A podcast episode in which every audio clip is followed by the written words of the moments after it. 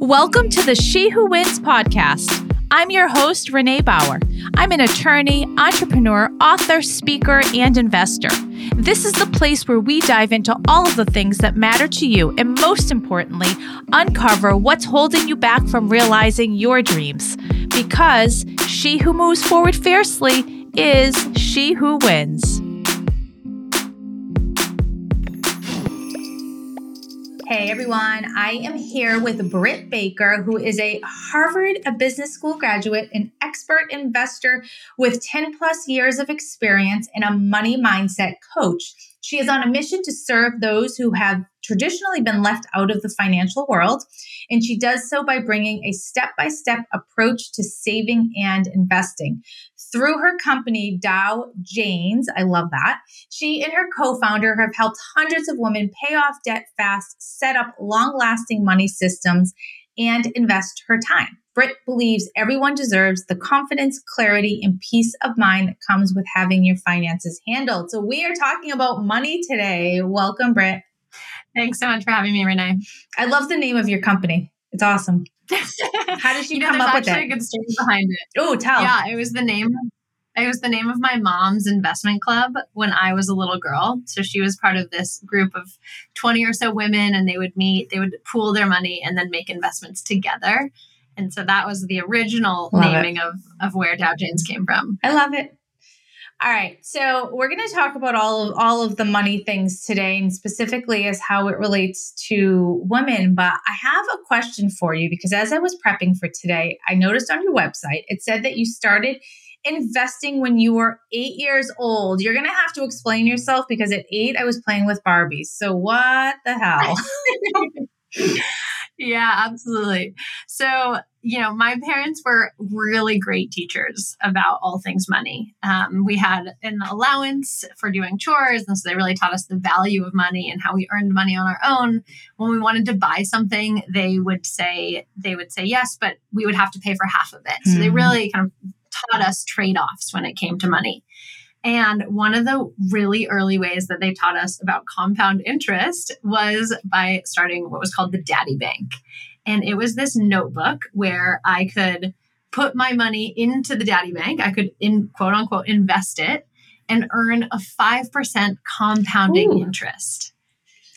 better than the banks today. way better than the banks. And I had to do the math myself. So every month I'd go in and calculate how much I had saved and then calculate the interest and then add the interest to the bank. And so they were teaching us both, you know, practicing our math skills, but also teaching us the power of compound interest. Because when I kept adding my allowance and it would compound monthly, it grew a lot faster. And so I learned from a pretty young age just the value of time when it comes mm. to investing your money really taking advantage of, of compounding.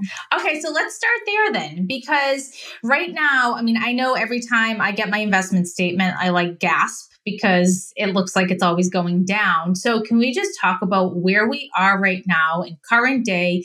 Putting money into investments. And I know, like, the common thing that happens when we start to see the market do kind of their funny, funny thing, and you start to see money, you losing money, like the the instinct is to let me stop let me hoard it let me not continue to invest and put and save in a retirement account. So what do you have to say to that? Because my guess is you probably don't agree that people should be doing that. Yeah no it's a great question. I'm so glad you started here.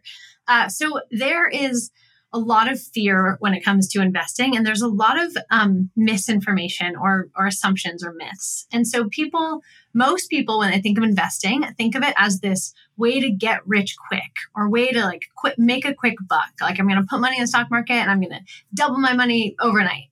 And it's really the wrong way to be thinking about investing. Investing is a patient long-term game and you should only play the game after you have paid off all of your high interest rate debt. So if you have credit card debt you should not be investing. Mm and then you also need to have your savings built up. You need to have your emergency fund so that when you start investing, you don't have to pull it out.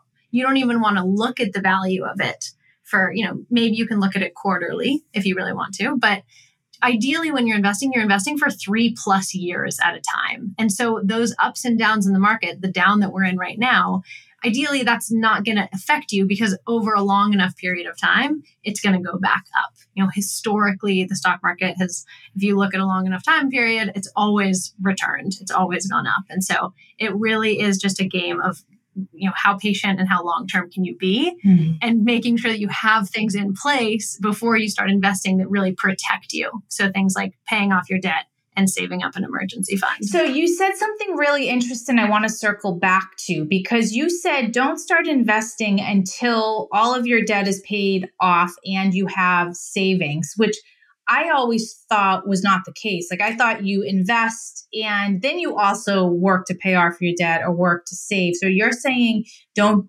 don't actually start saving for retirement. Does that mean 401k too? Like can you talk a little bit about that? Yeah, let, yeah, let's get into the specifics because I'm only referring to high interest rate debt. So that's debt with an interest rate over 7%. That's mm-hmm. things like credit card debt, some car loans, some personal loans. We're not talking about your mortgages. We're not talking about student loans with a, you know, three, four, five percent interest rate. And the reason that the the difference is at 7% is because that's what the stock market has historically performed. So the S&P 500, if you look back, it returned, you know, 7 to 8% annually. And so you can either make that annually by investing or if you're if you're holding on to money and paying credit card debt, you're paying, you know, 20 or 30% annually. And so it's costing you more to hold on to that credit card debt than you would make by investing it. And so it's a better use of your money to pay off any high interest rate debt. So that's why that is the first priority. Gotcha. Okay. So then now that and then to your, your yeah, great question about retirement funds like 401k. So if you have same thing, if you have credit card debt, you have to pay that off before you can start contributing to your 401k. The the nuance is if you have a company that matches you at, you know, 7%, which is pretty unheard of. But if you have a company that matches, then it might be worth it to be doing both, paying that off and paying off your debt at the same time. Okay, so what if someone who's listening at this point in their life has not done anything to invest, they don't have a 401k, what's the first thing that they should be doing in order to get all of their financial ducks in a row? Yeah. So, are do they have debt? Are we talking about someone with Maybe debt? They have debt? a little bit of credit card debt, nothing too crazy. Okay. So, first priority is pay off that credit card debt. So, do whatever you need to do to minimize your monthly expenses. Uh, any what we call bonus money, any bonus money you get from like birthdays or expecting to pay for lunch and then someone else buys it for you, but you've like allocated that $30 for going out to lunch put that towards your debt. Like put every bonus dollar that you have towards your debt, pay that off as fast as possible. Then the point, then the next goal is to save your emergency fund. So you're saving enough to get you by in case of an emergency. For some people, that's three months. For some people, they want six months or more. But save an amount that will cover your monthly expenses for a few months then any additional savings can be used to invest. And the, fir- the first places I would start is with retirement accounts. So either 401k at your work, or if you're self employed, opening a SEP IRA or a solo 401k, um, opening either a traditional or a Roth IRA, and then maximizing those if you can. So saving enough to get the tax advantages from maxing those out each year. All right. So now I'm going to ask you something that is. Um, probably a little controversial, but um, I, I, mean, how can we have this conversation without t- talking about women and money and the role that we have historically taken in terms of our um, our control of it and and passing it off to our partners. I mean, as a divorce lawyer, um, I saw it all the time where where women would come in and say, "I don't know anything about it." Like my my husband dealt with it. Um, what are you seeing out there? What are you seeing in terms of women taking responsibility for their own financial freedom, future, power, all of that? Yeah. You know, I tend to be an optimist. And so my perspective on I'll bring in I'll bring in both. You know, a lot of the women we work with are post divorce. They mm-hmm. are coming to us because their partner has managed the money and they are dealing with finances for the first time in their lives. Mm-hmm. So that is still the reality in a lot of partnerships and a lot of relationships that it's just by default handed off to the man. Yeah. Um, so we do see that. And I'll say that at the same time, we are seeing more and more women who are coming to us with a desire to be empowered. Yeah. So even we have women who are married who right now their husband manages the finances. They come to us and they're like, I want to take this over. I want to start a family budget. I want to get us out of credit card debt. I want to, you know, get us invested and start our college kids kids college funds. And a real um, you know, I heard someone just say yesterday, like 2023 is the year for women to rise up. Ooh. And I'm already feeling that. Love it. Yeah, right? Yes. love it.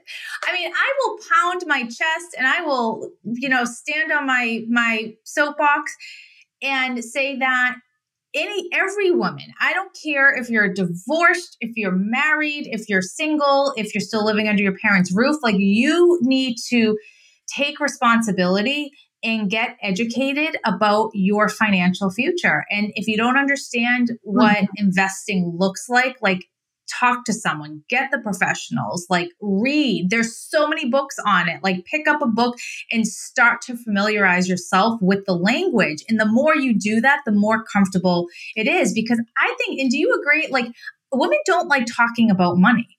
Like men do it all the time. They'll boast it. They'll talk about their bonuses. They'll talk about their salary. They'll show on Instagram the jets they're flying on. Like not my friends, but you know, someone out there.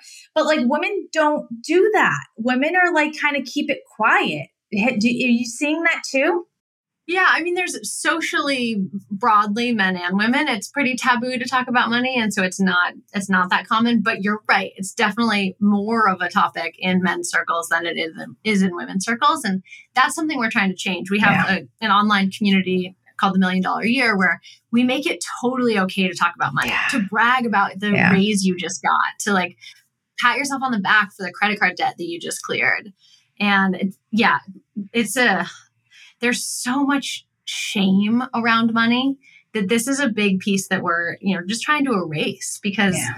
no one taught you this. You know, you didn't learn it in schools. Your parents likely didn't teach you. There's no way you would have known this. And, you know, don't beat yourself up for not knowing it. Just start to take action. Just, you know, start talking to people, start reading, learn what you need to learn.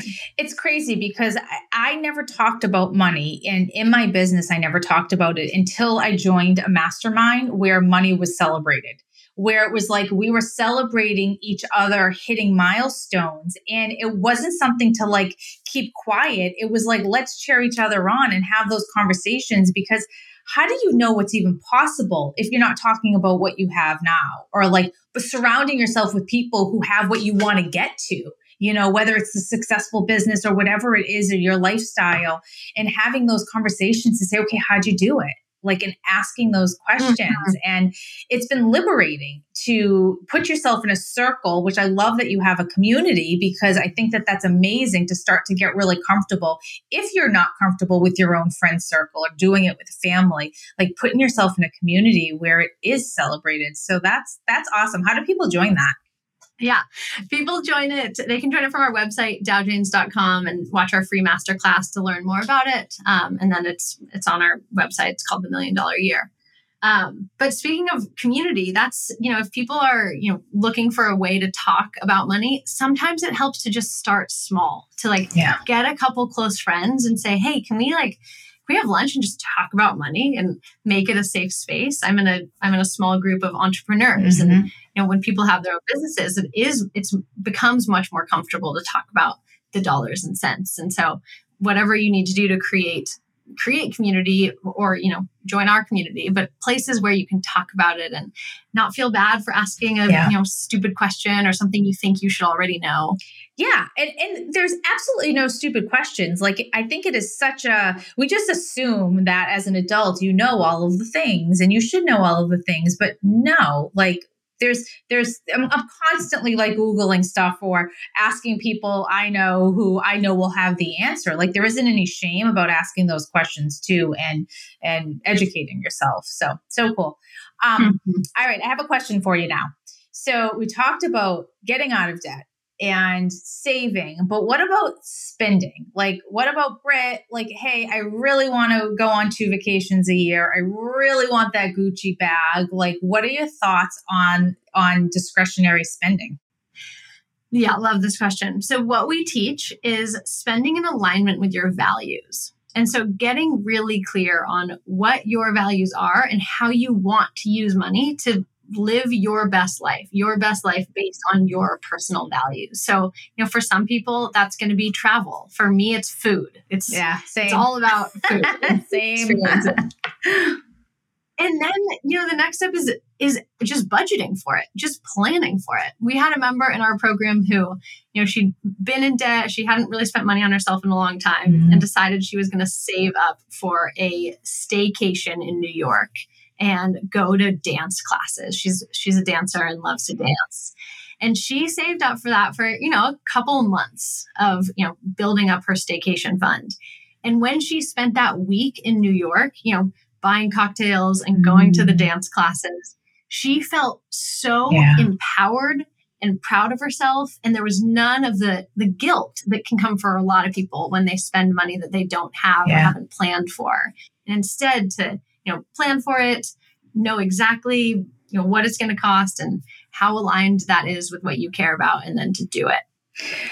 That's you know that's so interesting because I I I think that if I think about when I've spent money or splurged when I didn't think that I should be, and it's always been something like that an experience or a mastermind or you know some soul getaway it it always repays itself 10 times over you know so i think that that's really that really interesting um and you know I, I would say the same thing for it's it's those experiences more than like a tangible product that i can buy and go and sit in the closet so yeah, for those, I mean, as an entrepreneur, those sorts of expenses like a mastermind or, you know, business coaching program, the way that we talk to our members about things like that is, you know, think about the ROI, yeah. think about the return on investment. If the program costs $5,000, are you going to make $10,000 from it? And how can you hold yourself to getting a return on that investment so it becomes something that, you know, didn't end up costing you, but ended up making you money? This message is for the dreamers, doers, and goal getters out there. The She Who Wins Summit, a live event experience, is coming to Connecticut on April 28th and 29th, 2023. It's time to supercharge your soul so you can show up even more powerfully in your life, in your relationships, and in your business and career. Learn more at shewhowins.com. All right. So now I have a question then because you are like total your numbers, your your data, your stats, your Harvard business educated, amazing. Um so are you where are you from actually? I grew up in Idaho. Okay. So you, when you spent your time in Massachusetts, you didn't start saying Harvard? No. Most people don't know. I went to Harvard Business School. I, I keep it pretty hush hush. Oh, why? You should be celebrating that. Oh my God. That's amazing. So, I, just a total side, and I'm going to be completely transparent and, and everyone can laugh at me. But when I was applying to law school, I, for whatever reason, thought that I should apply to Harvard Law School. And um, they didn't accept me. Like, like many schools didn't accept me. Like, truth be told, I got into one law school and almost didn't go. But for some reason, I had like, oh, I'm going to go, and I'm from Mass, so I have the, the Boston accent. But I'm like, I'm going to go to Harvard, and and so my father actually does a lot of work. He's a contractor at Harvard, and so I have the chairs, like the fancy chairs that if you graduated from Harvard Law School, um, you would buy these things. And so for the longest time, they were in my office, not because I was pretending I went there, but because they were free and it was like the closest thing to Harvard that I would get. So that's that's my side story. so celebrate that shit.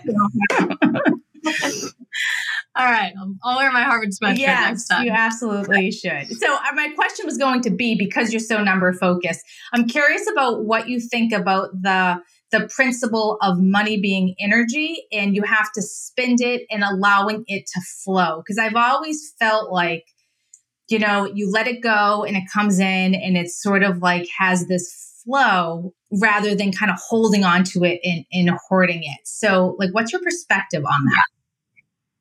Yeah, absolutely. I just finished reading The Soul of Money by Lynn Twist, um, which is a lot about this, mm. about the the scarcity mindset that a lot of us live with and the hoarding that happens, especially around money. And, you know, unfortunately, like more for women. And it's, you know, it's rooted in security and safety and wanting to take care of ourselves. So it, it all makes sense. It's all, um, yeah, very based on survival.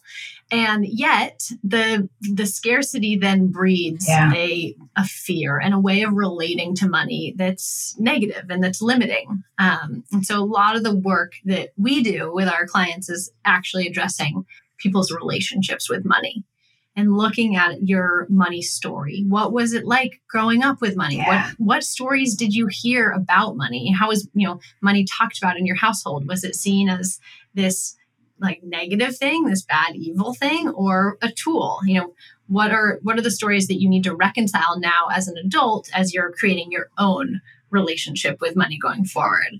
And, you know, a lot of the work, we, you'd be surprised, but Lorianne and I bring in this, um, a real emotional and um, spiritual side to money in our program. And, you know, really wanting to teach abundance mindsets yeah. and get people to believe what's possible for them and really, you know, rewrite what they think they're worth, you know, for example. Yeah, so, so good. How does someone start to unpack their money story? Because I think that that is such important work because we don't even realize like the, the relationship we have today with it is com- directly mm-hmm. goes back to our childhood. So like, where does someone, aside from therapy, like where does someone, uh, you know, unpack that? Yeah, one um, one just quick and easy journal entry exercise for people to do is think back to their first money memory. So, what's your first memory of money? For me, I remember being five years old and telling my dad when he tucked me in for bed, I said, if you need the money in my piggy bank, you can have it. like I was just scared that we were that like we didn't have enough money as a family. There was this total fear yeah. that existed. And if I, you know, if I think about that being my first money memory, like that, yeah. that has had ripples into my own scarcity mindset and how I've thought about money. And so that's what, you know, I personally am unpacking is is scarcity. And it comes from, you know, family yeah. histories and depression era relatives and all of that. And so for each person to look at their their first memory is one practice. Another practice we do is um, associations. So we have people look at a list of words related to money and they write down the first thing that comes to mind. So we have like a couple sentences like a million dollars is mm. money means like billionaires are and like what's mm. what's your rapid fire association when you think of when you hear those words and that kind of helps you tune into more of your subconscious ways of how you perceive money without even realizing it. Mm, so interesting. So worth the effort to do that. Um, that you know this, this whole podcast is about empowering women and it's called she who wins and it's about winning at all things at life at money at your relationships it's everything um, on your website you say that it's a better world when women have money so what do you mean by that yeah. Yeah. So if you look at the stats, you know, when when women have money, they give back more. They put yeah. money, they invest money into social causes, into the environment, into building their community. I heard this quote the other day, you know, when you um, when you teach a man something, you teach a man. And when you teach a woman, you teach a family. Oh. so this the idea of like really empowering women, not just with the finances and the household money decisions, but with the education of of managing money of what it's you know like to have a family budget and that that then gets passed on to the kids and the community. So if you had an extra million bucks just hanging out in your bank account dying to be spent what would be the the cause that you would devote that money to? Yeah i have a few different like passion project causes. Um, one is uh, land rematriation for indigenous populations in this country. Mm. Um, there's the environment. Um, yeah, trying to find alternatives to fossil fuels. Um, and then reparations for Black Americans, given what we've done to those populations in this country. Oh my God, those are so deep. I I would throw my million yeah. bucks in all the rescue dogs. I am not nearly as deep as you are. Those are awesome. yeah. so okay, we're get, we're wrapping up. We're getting to the end. Um, I'm going to before we I ask the final question I have for you. How do people connect with you? You have a, a, a group coaching program. You have a community. Um, anyone who's out there who wants to really get a handle on their own money situation um, should absolutely connect with Britt and all of her contact info will be in the show notes. Um, but why don't you tell us where people can go and find you? Yep, you can find us at dowjanes.com. That has all the information you need. You can join our free masterclass there, learn more about our offerings and how to think like an investor. We have a free class. And then we're on Instagram at dow.janes, where we post daily um, educational and inspirational content. We're also on Pinterest and TikTok. So YouTube. Oh, we have great YouTube content. You have post a, a video. great YouTube channel, by the way, because I was like, I check, was checking it out. It's awesome there's such great Thank information. You. Like we could do a whole conversation on you have a uh, talking about creating uh, rich kids. Like I was like, oh my god, this is this is an amazing topic. So that YouTube channel is awesome. So definitely go check that out. Thank you. All right. So final yeah. question. Yeah. If someone had yeah. an extra hundred dollars a month, what should they do with it? If they had an extra hundred dollars a month and they've already have enough savings, they should be investing it. So investing it in the, you know, ideally people can invest in line with their values as well. So there's, you know, socially responsible ETFs in the stock market. Um, there's just general stock uh, index funds that you can invest broadly in the stock market so you get diversification, but invest it because that's how it's going to grow and be worth 200 in the future. And it, when should someone start investing? Like what age? They should start investing right as soon as possible. You know, as soon as you have enough savings and aren't in credit card debt, start immediately. So it could be, you know, for some people that doesn't happen until they're 40, and for some people they're, you know, ready to do that at 25. Mm-hmm. The longer you have, the more money, the more possibility your money has to grow. So that's why taking action on, you know, getting out of debt and building up your savings is so important to do quickly. Awesome. So there you have it. Britt Baker. We have to start talking about our money, recognize our money story, and start investing, ladies. It's time. Thank you, Britt, so much for being a guest. You're an absolute delight. Thanks for having me. That's a wrap. Please subscribe to the She Who Wins podcast so you'll be the first to know about every new episode that drops.